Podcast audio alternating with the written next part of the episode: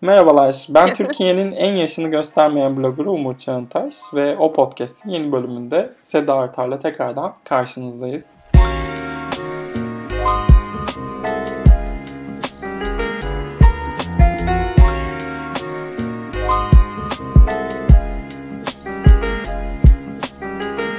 Hoş geldiniz Sayın Artar.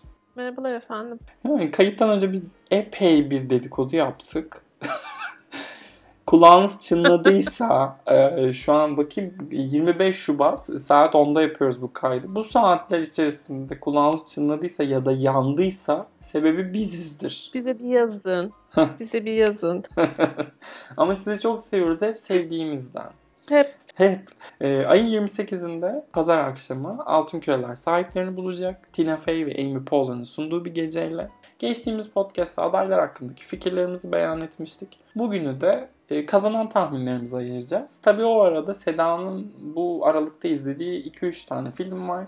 Muhtemelen onlardan da bahsederiz diye düşünüyorum. Genel bir yarış hakkında da sohbete dönüşür herhalde bir şekilde. Yine podcast yolunu bulur.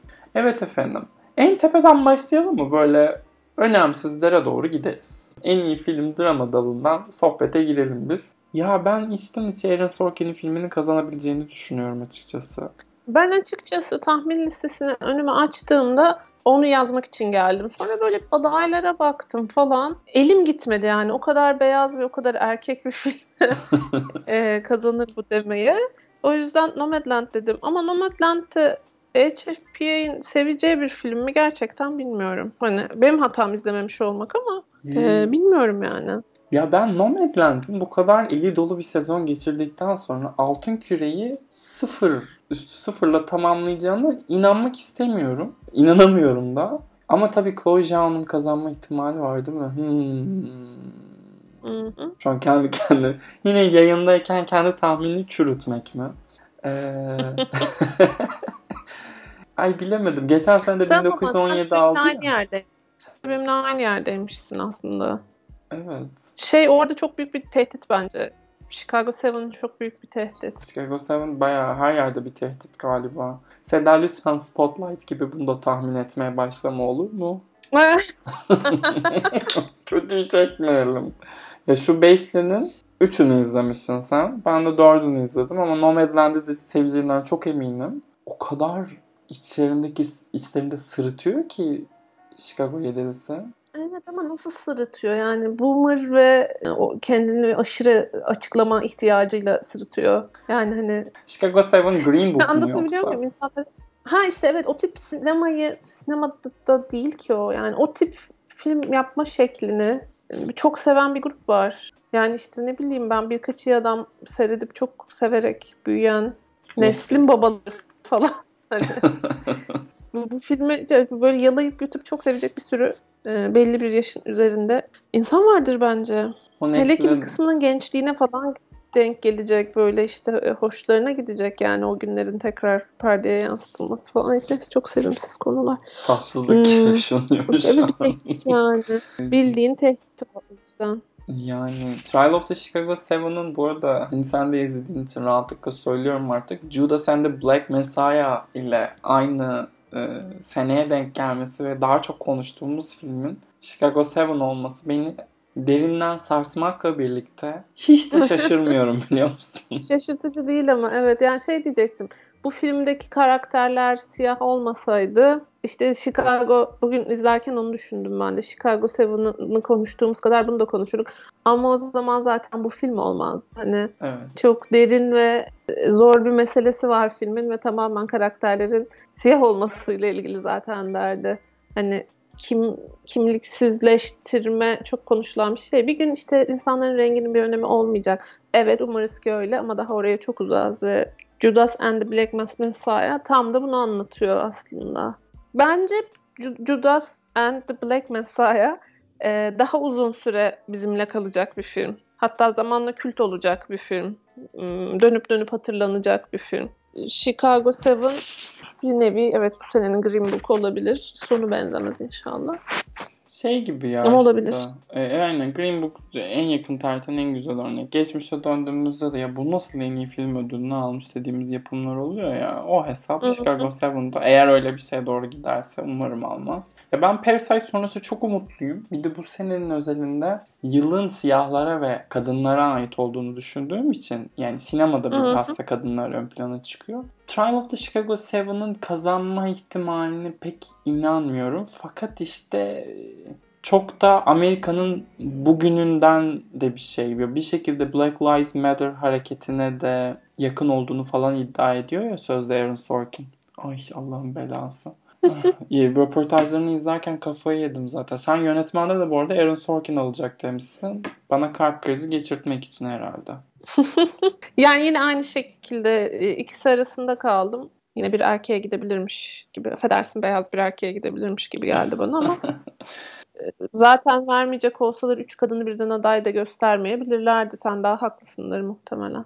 Estağfurullah. Ya ben orada bir Chloe Zhao ve Emerald Fennell çünkü Promising Young Woman'ın beklenenin üzerinde bir performans gösterdiğini düşünüyorum burada. Oscar'daki gibi e, iki değil tek senaryo kategorisi var Altın Küre'nin ve oraya Promising Young Woman'ın girmesi sürprizdi.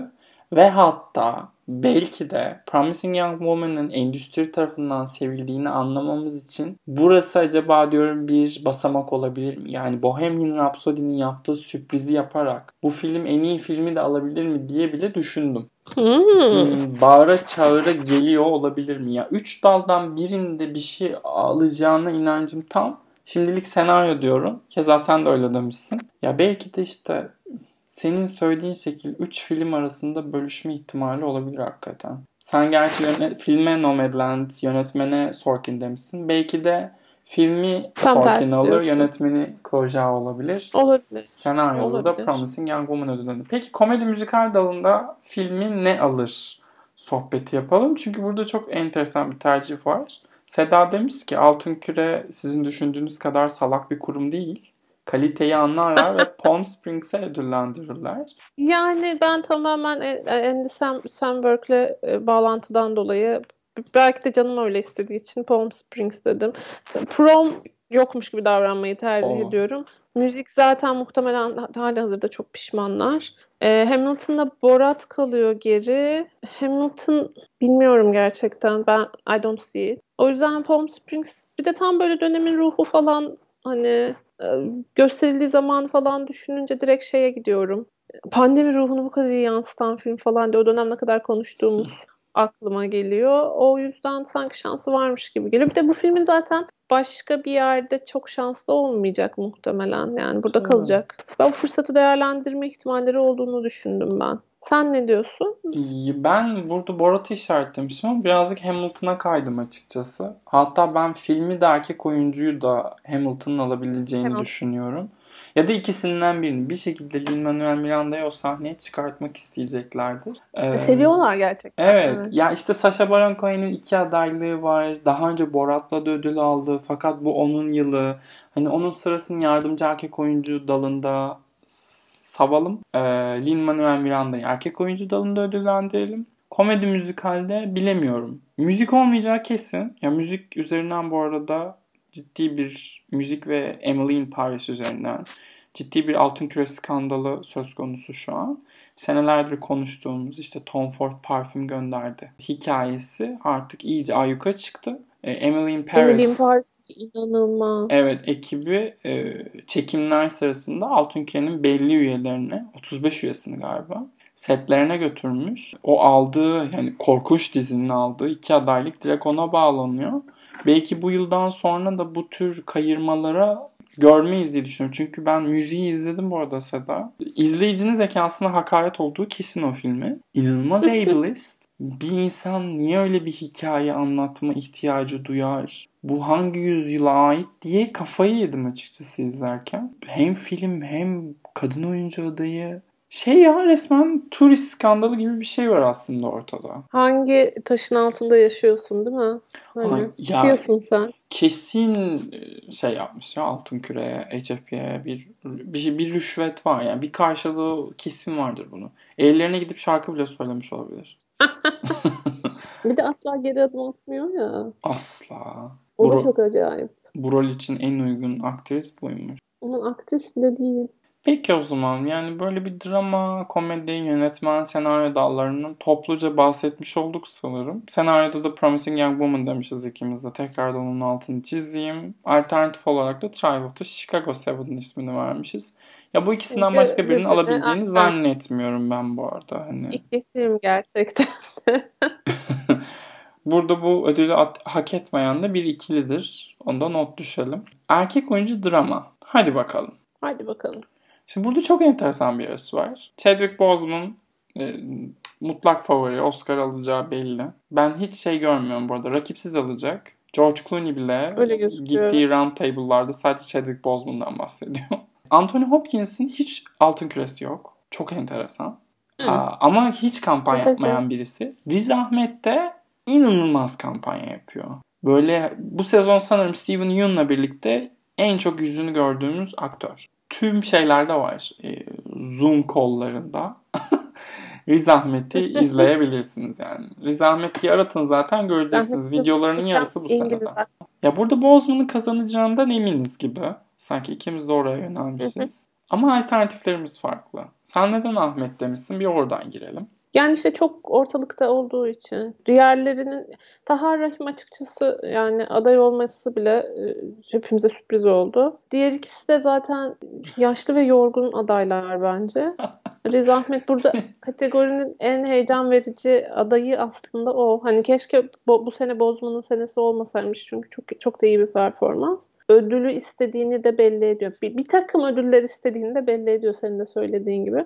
O yüzden şanslı olabileceğini düşündüm ben. Çünkü gördüğümüz hasıl kadar görmediğimiz bir hasıl da vardır eminim ki bir yerlerde. Yani Fena taşınmıyor Sound of Metal ödül sezonuna bence. evet Ee, evet. şirket güzel destekliyor. Evet. iyi gidiyor. E, EFA'nın ilk onuna falan da girdi. Bence de iyi götürüyor sezonu. Ya ben Hopkins dedim. İşte dediğim gibi hiç altın küresi olmamasıyla alakalı.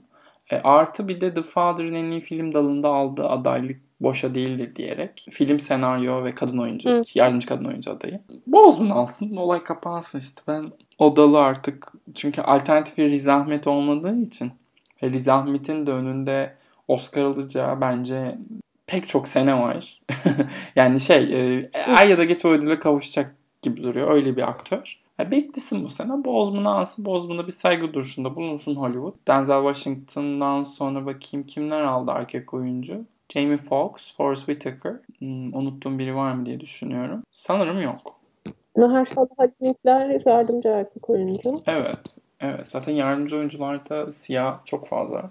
Kadın oyuncu tam bir korkunç bir durum söz konusu orada. Hiç girmiyorum. Halle Berry'den ha- e, başka hala kazanan bir siyah aktris yok. Viola Davis yine söylemiş. Gördün mü bilmiyorum. Hani yine işte bu Oscar'daki durumla alakalı. Halle Berry'den başkasının olmamasıyla alakalı. Ve Viola Davis aday olursa da bugüne kadar en çok aday edilmiş siyah kadın oyuncu olacakmış ayrıca. Hani bu Hmm. sektörün ayıbıdır. Siyah kadınlar için, e, POC kadınlar için rol yazamayan sektörün ayıbıdır diye. Hazır Viola Davis demişken bu arada kadın oyuncu drama dalına da girelim. Ay Viola Davis sen Hı hı. o kadar didin, edin, fat suitleri giy. Carey Mulligan gelsin. Üzülüyor mudur acaba? Burnunun ucundan alsın ödülünü. Üzülüyordur bence. Benim bir tane daha merak yok. ettiğim şey var Çok aslında. kadın çünkü. Çok. Viola Davis Meryl Streep'e Help'la Oscar'ı kaybettiği yıl. Ee, terapiye ne kadar para harcamıştır? Çünkü ben çok delirmiş olduğuna eminim ya. Ve sinirin de Meryl'a değil muhtemelen Harvey Weinstein'eydi. Haklı. Haklı yere. Hı hı, haklı. Haklı. Evet. Tabii ben o sene Michelle Williams'ı tutuyordum. My Week with Marilyn'le. Yani öte yandan Viola Davis de e, bir e, ev hizmetçisini oynadığı rolle Oscar almaması kariyer adına o kadar da kötü bir şey değil. Durum değil bence. Keşke Help diye bir film olmasa hatta. Green Book konuşulurken Help niye konuşulmuyor çok şaşırıyorum. evet, kadın oyuncu da Carey Mulligan alacak gibi gözüküyordu da. Ben alternatife Viola Davis dedim. Sen Frances McDormand demişsin. Hı hı. Hepsi mümkün.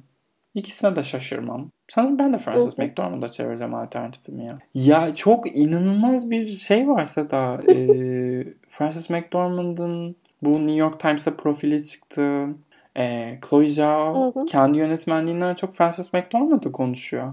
Ama film onun filmiymiş ya zaten. Ben izlemedim tabii de. Evet doğru. Onu Yani başka bir aktrisle başka bir film olurdu yorumu çok gördüm. Senin izlemeden unuttum şu an. Bu kısma girmemiz lazım sen izleyince. Evet. Filmle ilgili şeyler söylüyor. Seda'nın her şeyi izleyip Nomadland'ı izlememesi bu sene. Ne diyorsunuz gençler? Şu an cevap verebiliyorlarmış gibi. Gibi. O podcast e, etiketiyle Twitter'da fikirlerinizi paylaşın. Biz de okuyup sinirlenelim. Peki komedimiz... Adına yapın. Annem şey derdi. Maksus yapıyorsun derdi. Hmm, Yok ya şey bence doğru zamanlı kolluyorsun hala. Evet evet doğru zaman bekliyorum gerçekten de. Gelecek. Şey yani o kadar da beklentim de yükseldi tabii. Böyle hani yorgun olmadığım bir gün olsun. Moralimin bozuk olmadığı bir gün olsun. Guess what yani öyle günler çok az. o yüzden sürekli öteliyorum. Canımız pandemi. Canım canım. Komedi müzikal kanadına geçiyorum. Erkek oyuncu ve kadın oyuncuya. Erkekten birazcık ben bahsetmiştim. Sen orada da Andy Samberg demişsin. Hı hı. Çünkü Andy Samberg. Çünkü we love him. E, Lin Bu Manuel... podcast Love Sandberg. doğru, doğru. Damgamı bastım. Lin-Manuel Miranda'nın hiçbir e, şansı yoktur Sayın Artay. Ya ben sizin tarafa geçemiyorum maalesef. Hamilton konusunda ama. Hamilton'ı film olarak ciddiye alamıyorum. Yani diyeceksin ki senin ne düşündüğünü sormuyorum. Ay yok ben de almıyorum. Sence Altın Küre ne düşünüyordur Hı. diye soruyorum diye, diye aklından geçiriyor olabilirsin ama karşılığı yok bende. O yüzden aklıma yatmıyor. Öte yandan hani aday göstermişler demek ki vermek istiyorlar gibi bir tarafı da olabilir bu adaylığın tabii ki. Dediğimiz gibi adamı çok seviyorlar zaten. Evet yani koskoca müzikalin en kötü tarafı bu arada. Çok da enteresan. en kötü oyuncusu müzikal. Şey, çok yetenekli bir oyuncu değil gerçekten. Neyse. Beyaz rap yapıyor Yani çok işte. çok yetenekli olmayıp kendine böyle bir efsane kurmuş olmasını ama ancak takdir edebilirim. Oturup da biri bana rol versin dememiş adam. Bunu ancak saygı duyabilirim. Ee, erkek oyuncu dalından zaten demin de birazcık bahsetmiştik. Asıl bu kadın oyuncu e, kategorisi ne değinelim istiyorsan. Maria Bakalova'nın Altın Küre'de ana dalda yarışması sayesinde şansı epey yükseldi. Fakat karşısında Hı. Queen's Gambit'le de e, adaylık alan iyi bir sene Hı hı. geçiren Anya Taylor-Joy var. Şimdi sen Anya Taylor-Joy alır demişsin. Ben Bakalova alır dedim. Yani ben şey düşünüyorum. Anya Taylor-Joy'a Queen's Gambit'le verecekler bence küreyi. Yani ikisini de verebilirler. Yani Anya Taylor-Joy bir Kate Winslet mi? Değil. Yani- Ama Altın Küre de işte yani eski Altın Küre değil bence.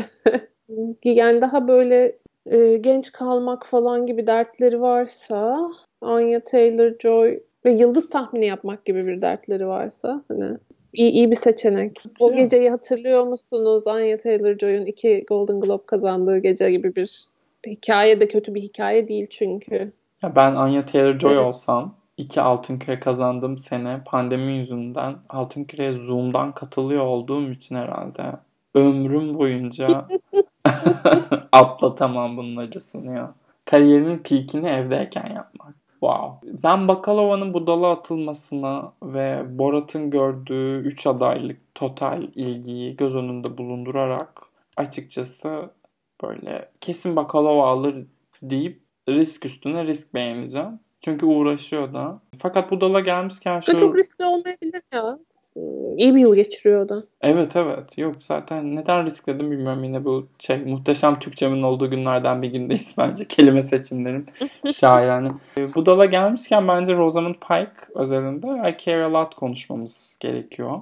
Çünkü e, Şarkı. gerçek bir ayraç olarak yine hizmet gördü ve erkek izleyiciyle kalanlarımızı ayırdı diye düşünüyorum. Kimsenin fikirlerine, kimsenin zekasına hakaret etmeden kendimi ifade etmeye kalkışacak olursam I Care A Lot'taki ana karakterin bu kötünün de kötüsü karakterin hiçbir motivasyonu olmadığını göremiyorsanız belki de film okumaktan vazgeçmelisiniz.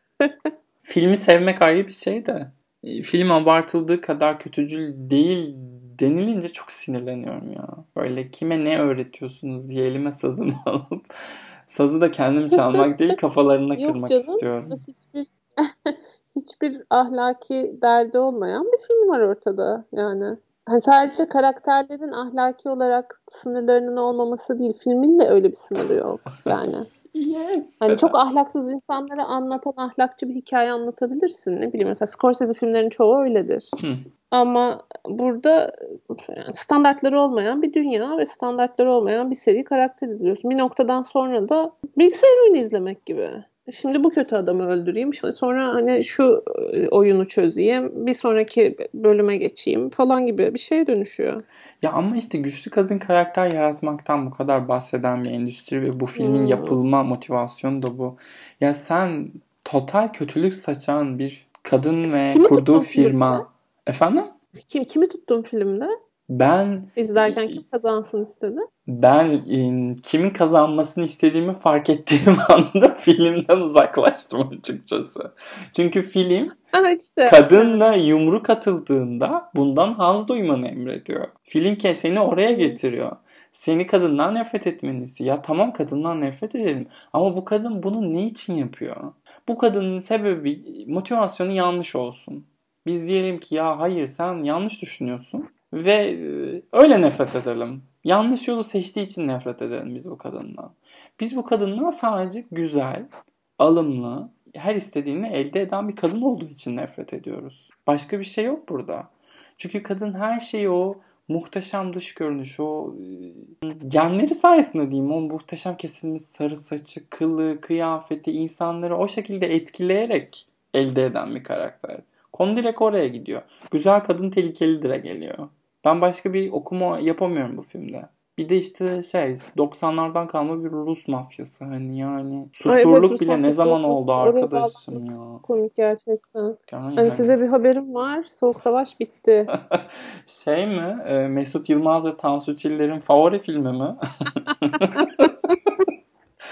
yani bilemedim ben çok böyle ya şey değil. Çapsız bir film bu bence. Evet. Yani evet. bir ne derler? Kovu doldurmaz derler değil mi? Şey de, hani filmin içinde bir aşk hikayesi de var sözde. Hani o aşk hikayesi olmasa da olurdu.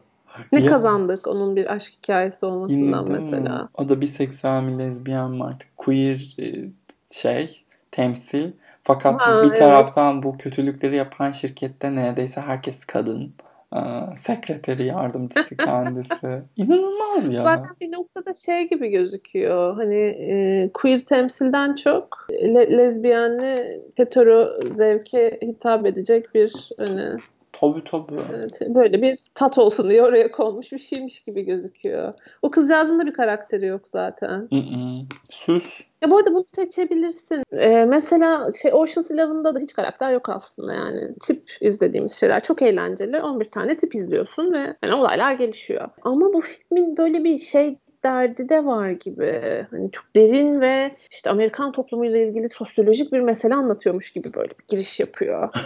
işte hani yaşlı ve sistem karşısına vulnerable, E, incinebilir durumdaki insanları e, bu durumundan faydalanan bir mekanizmayı önce anlatıyor sana. Böyle bir hani toplumsal bir yorum yapma derdi varmış gibi yola çıkıyor. Ama hiç yokmuş meğerse yani. Film hiç öyle bir yere doğru gitmiyor.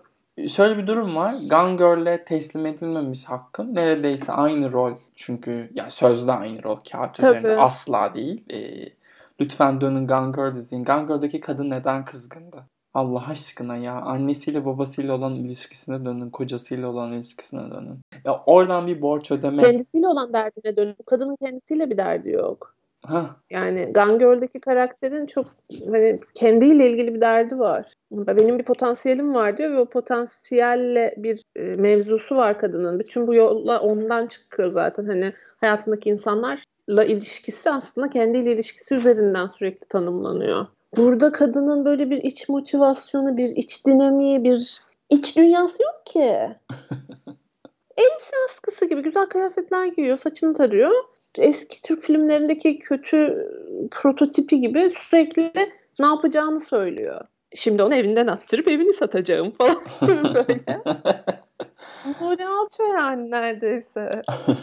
bu arada bu dalda Michelle Pfeiffer da var. Ve Michelle Pfeiffer'a dikkat edin de demek istiyorum ben ya. Hani izlemedik ama o da çok mücadele ediyor. Ya çok merak ediyorum bu filmi bu arada. Bir türlü Çok gelemedi. ama bak çok Hmm. merak ediyorum. Ben de Michelle Pfeiffer'ı izlemek istiyorum. George Clooney ile Hı. olan Actors on Actors videosu çok tatlıydı. Yardımcı erkek ve yardımcı kadın oyuncu dallarına girelim. Sacha Baron Cohen demişiz ikimiz de. Yani aynı şeyi düşünmüşüz bence. Hem Trial of the Chicago 7'ı ödüllendirmek hem de iyi bir yıl geçiriyor Cohen. Yani bir şekilde Hı hı. bir yerden onore etmek namına. Bu dal bence iyi bir fırsat. Alternatif olarak da bilmiyorum hani diğer üç adaya da bakıyorum. Belki Leslie Odom Jr.'ın da bir şansı olabilir ama ikimiz de Daniel Kaluuya demişiz. Daniel Kaluuya'ya da. Çünkü çok iyi. Çok iyi. Yani çok iyi. Çok iyi. Bu sene Oscar alması lazım Kaluuya'nın. Ben alması gerçekten Ya çok ne kadar üzülürüm. güzel olur değil mi? Ne kadar güzel olur. Çok yetenekli bir aktör. Daha kariyerinin çok başında neler neler izleyeceğiz kim bilir. Çok heyecan verici bence. Ve çok enteresan tercihler yapıyor. Elini korkak alıştırmıyor. Değişik şeyler deniyor, değişik türler deniyor, değişik yönetmenler deniyor. Oscar işlerini çok açabilir. Bu bizim için iyi bir şey olmayabilir. Ama evet bu filmle birilerinin helal olsun demesini çok isterim kendisine. Ben de ya yani bu, açıkçası bu gecede de ödül almasını çok isterim. Fakat Cohen birazcık yani demin de dediğim gibi Chicago 7'ın bir mükafatlandırılması için çok ideal bir seçim gibi duruyor orada. O yüzden Cohen dedim. Hı hı. İnşallah. Ya hem filmdeki en karizmatik adamı oynuyor hem aralarında Altın Küre'nin e, şöhretinden hoşlandığı bir adam. Hem Evet. işte bir filmi daha var yarışta. O yüzden e, şansı çok yüksek gözüküyor. Ya şuradan şey yapıyorum birazcık. Leslie Odom Jr. da bu arada şarkı dalında ödüllendirerek hani öyle onore edeceklerini düşünerek oy vermezler fikri var bende. Çünkü e, One Night in Miami'nin şarkısını sadece yorumlamamış aynı zamanda da yazmış anladığım kadarıyla. On parmağında on maalesef. hı, hı hı. Seviyoruz da Leslie Odom Jr. Ben, ya ben seviyorum en azından. Sadece burada bence e, son yüzyılın en iyi oyunculuğunu çıkarmış Jared Leto'nun ödüllendirilmemesi. Ay hala izlemedim bak onu. yani izlememen lazım çünkü. Hani, e, izleme lütfen Seba. Bunu sana Tamam. sadece podcast e, şeyin olarak değil, partnerin olarak değil. Bir dostun, bir kardeşin olarak kendine bunu yapma lütfen. Ben yaptım, sen yapma. En enteresan yarışa geçelim madem. Yardımcı kadın oyuncu. Burada Seda'ya bir atayım topu. Seda, Glenn Close kazanırsa ne yaparız? İnan ki bilmiyorum. Yani tabii şey riski daha bir o zaman güncel hale geliyor değil mi? Ya geçen sene vermedikleri Oscar'ı bu sene verirlerse riski. Ben inanmak istemiyorum bu ihtimalle ve inanmıyorum da aslında. Hani şey değil. İstemediğim için Glenn Close tahmin etmiyorum durumunda değilim açıkçası. İkna olmuyorum diyorsun. Yani Hillbilly Elegy çok sezonun ilk zamanlarına ait bir film. Evet yardımcı kadın oyuncu dalındaki yarış da çok boş. Fakat Hı. en iyi film adaylığı alamayacak, en iyi film dalında iddiası olmayan bir yapımla ödül Evet. alabilmek istiyorsanız Renée Zellweger, Judy gibi sezonu falan silip süpürmeniz lazım. Ve Glenn Close'un öyle bir inkar edilemez derecede iyi Ee, olduğu bir bir, aday daha performans çıkarmış değil. olması bile biraz risk yaratır. E, Anlamadım ne demek Hmm. istediğini. Birbirimizi kestik. Filmin bir adaylığı daha olsa birazcık daha hani risk gibi görürdüm ben de. Evet. Ama filmde kimse umursamadı. Yok yani e, SEG'de Amy Adams'ı aday ettiler. Fakat e, SEG'in zaten olayı hani SEG'in hatırlarsanız e, eski sezonları takip edenler biliyordur. Sarah Silverman'ı işte Naomi Watts'ı e, bu St. Vincent'la falan aday ettiği bir yıl vardı. Helen Mirren'a iki adaylık çıkmıştı. Ay o yıl ne çıktı bir yıldı. Çok enteresan bir yıldı. Ve hani SEG'i o yüzden ben artık birazcık kopuk görüyorum sezondan. Çok Oscar'ı tahmin etmek gibi bir derdi kalmadı artık oranın. Ve üye alımı Hı da giderek büyüdüğü için artık bu sanırım şeyleri de alacaklarmış. YouTuber'lar da artık SEG üyesi olabilecekmiş. İşin Aa. rengi iyice değişecek. Evet artık stream yapanların da sendika tarafından hakları korunacakmış çünkü. Ee, Onun tartışması vardı. O yüzden hani Hillbilly Elegy doğrudur. Akademi üyeleri çok beğenmiştir. Gerçekten yaşlılarının çok beğeneceği bir film. Ama akademi ödülleri Parasite'ın en iyi film ödülünü aldı bir noktaya doğru ilerliyor. Ben çok bugüne ait görmüyorum Glenn Close'u. Ve şöyle de bir şey de düşünüyorum bu arada. Bence artık akademi ödüllerinin profili de e, oy veren profil de çok değiştiği için Amerikan sinemasının içerisinde sıkışıp kalmış bu büyük efsaneler eskisi kadar kolay ulaşamayacaklar bence o heykele. Gençler evet ama Glenn Close ve o jenerasyondan henüz ödülü olmayan ve böyle anlatı oluşturulabilecek, oluşturabilecek kimselerin dediğim gibi çok ciddi, inkar edilemez derecede iyi şeylere ihtiyacı var. İhtiyacı olacak hatta. Senin dediğine inanmayı çok istiyorum ben de ama ilerleme çok doğrusal olmayabilir. Yani pa- parazit büyük bir zirve. Ondan sonra daha iyiye ya da işte o platoda bir yerlere mi gideceğiz yoksa hani azıcık geriye bir iki adım düşer miyiz? Çok emin olmakta güçlük çektiğim şeyler. Yani şey katılıyorum. Bir momentum var. Ee, bir değişim başladı ve güzel meyveler veriyor. Ama bir kere oldu diye sürekli oraya düşebileceğimize ben henüz ikna olmadım. Yok. Birkaç sene daha böyle çok enteresan tercihler görmem lazım ki ha tamam artık yeni bir hmm. dünyadayız diyebileyim. Ya ben onu e, şey olarak da değil hani Glenn Close yani bundan sonra hiç Amerikalı oyuncular almayacak gibi de söylemiyorum bunu. Hani Glenn Close gibi bir hillbilly eleci gibi bir rolle Oscar almakta zorlanır diyorum artık bu yeni sistemde açıkçası. Yo yo duyuyorum seni. Du- duyuyorum. Mantıksız bir şey söylediğinde düşünmüyorum. Ama bir senin kadar diyorsun. iyimser değilim ben. Hı. Evet biraz ben zorluyorum zaten. Şey yapmak şey, lazım. E, sınırları zorluyorum seni. Olacak. Yapacağız. Aa, bu arada hiç konuşmadık. Amanda Seyfried alacak demişiz ikimiz de. Adını almadık ama. İkimiz öyle demişler. şey yapmayalım, nazar değdirmeyelim. Yani Mank, Fincher'ı seviyor Altın Küre. Gone Girl'ı en iyi yönetmene falan da etmişlerdi. Yani bu Mank'i bir yerde ödüllendirecekler diye düşünmek istiyorum. Geçen sene Irishman Altın Küre almış mıydı? Hayır. Ama daha az adaylığı vardı galiba. Tabii. Daha az adaylığı vardı da. De Niro aday değildi mesela. Yani Seyfried'i ödüllendirdiler ya burada. Olivia Colman'ın 3 tane altın küresi var şu an. Night Gerek Manager. Bir tane daha ihtiyacı yok. Ha, Night Manager'la aldı. Crown'la aldı. The Favorite'la aldı. Bu sene iki tane daha adaylık aldı. İkisini de hmm, kaybedecek. Crown'la yine alabilir bile.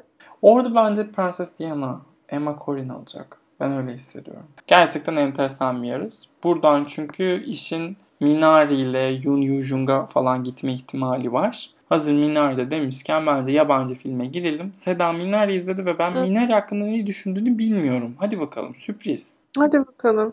Bayılmadım ama kendi içinde tutarlı öyle kendi halinde bir film olduğunu düşündüm. Hani kötü bir film demeye de çok dilim el vermedi. Yani bir şeyler denemiş. Bir derdi var. Hani erkeklik mevzuyla bir derdi var. Erkeklik mevzuyla derdinin olması birilerinin iyi bir şey. Biraz kör parmağım gözüne ama böyle simgesel bir takım dertler anlatmaya da çalışmış. Hani güzel matematiği falan güzel kurmuş bence. Biraz şey gibi ama. Hani painting by numbers. Numaralara göre boyama hikayesi. Hmm. Çok göstere göstere yapıyor erkeklik yorumunu bence.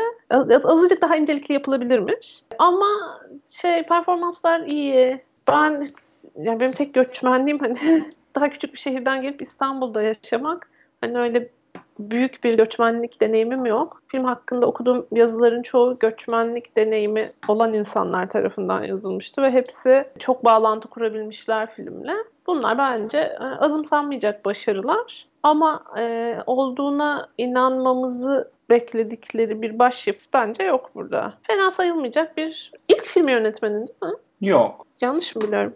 Başka film. Fena sayılmayacak. E, Deneme. Şey, e, Deneme diyeyim ha aynen. Yani. Hani benim tekrar izlemek isteyeceğim bir film değil benim ama ben zaten bu bu kadar pastoral hikayeleri sevmem yani. Hani kişisel tercihle alakalı. Benim de. Şey yapmadım ama. Sen hiç sevmiyorsun. Hiç sevmedin sen. Ben sevmedim ya. Mesela çok senin kadar soğuk değilim filme çok karşı. Çok sıkıldım filmi izlerken. Filmin müziklerini çok beğendim. Onu söyleyebilirim. Ya beklediğim film bu değildi açıkçası. Bu kadar e, durağan, bu kadar içine kapanık ve her şey virgüllere saklanmış. İçine bu kadar içine patlayan filmleri sevmiyorum ben açıkçası. Senin de dediğin gibi o pastorallik de yani yok bizden. Bu. O podcast'ta o pastorallere yer yok. Ee, biz kaos seviyoruz. Evet biz kaos seviyoruz. Biz Aaron Sorkin seviyoruz. Yani Çok da geçti Dakikada üzerinden. 500 kelime. çok da geçti üzerinden. Yani filmle ilgili aklımda hiçbir şey kalmamış olması da çok şey ifade ediyor sanki. Evrensel değil, doğrudur. O deneyimi yaşayan insanlara bir şeyler ifade etmişti ama evrensel değil. Evrensel olmayınca da açıkçası kime ne ifade ettiğini benim için pek bir önemi olmuyor. Yani şöyle Umur, evrensellik yani evrensellik iddiası biraz şeyden geliyor. Çok temel bir mevzudan ba- bahsediyor aslında. Erkek sen ekmek getirmiyorsan eve yakarlar seni diyor. Bahsedebiliyor mu ama işte mesele o. İşte yani çok hani iyi bir niyetle aslında şeyden yola çıkıyor. Hani erkeklik nedir? Nasıl inşa edilmiş ve aslında nasıl kendisini inşa edenleri eziyor. Üzerinden bir anlatı kurmaya çalışmış. Ve Yok. yer yer başarmış da bence. Ama Zaten- başka ba- bir sürü derdi olduğu için olmuyor bir türlü. Yani hani erkek karakterin derdine odaklanamıyorsun. Her ne kadar hikayenin lokomotifi de olsa o babanın derdine odaklanamıyorsun. Çünkü bir sürü başka oradaki her karakterin uyumsal bir problemi var. Bir de yani trajediler trajediler tabii. Derdi mesela atıyorum işte o erkekliğin inşasıysa bile onun yanında işte yeni bir ülkeye alışma derdi uğraşıyor. Çocuğun sağlık sorunu da başka bir gerilim yaratıyor falan. Asıl derdine odaklanamıyorsun o yüzden. Bir, başında bir ortasında bir sonunda bahsedilen bir şeye dönüşüyor. Oysa ki bence filmin asıl temel problemi ya da temel hakkında konuşmak istediği konu o. Erkek olmak çok zor çünkü çok büyük bir beklenti var erkeklerden. Özellikle de geleneksel toplumlarda. Yani hay canım demek istiyorum kendisine.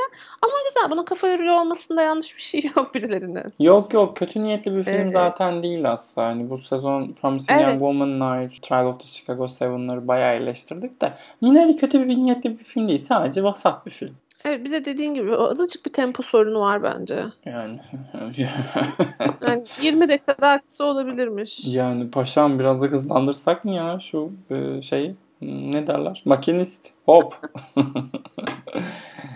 Evet, ama alacak bu ödül. Yabancı film ödülünü alacak Altın Küre'de. Çünkü zaten üstüne de bir tartışma döndü yabancı film dalında yarışmasıyla alakalı. Amerikan yapımı olmasından ötürü. Gelecek senelerde de bu kuralın değiştiğini görürüz. Ben uluslararası film kategorisinde Oscar'da da bir takım değişiklikler yapılacağını düşünüyorum bu arada ilerleyen yıllarda. İngilizce kullanımıyla alakalı bazı yapımların önünü tıkayan kurallar var çünkü. Hmm. Alternatif olarak da tabii ki de Another Round dedik. Çünkü Another Round şurada şu beşlide izlemesi en açıkçası kolay film. The Life Ahead rezaleti de var gerçi de. E, animasyon dalında yine klasik bir Pixar. Sen Seda'nın sevdiği benim hiç sevmediğim Soul.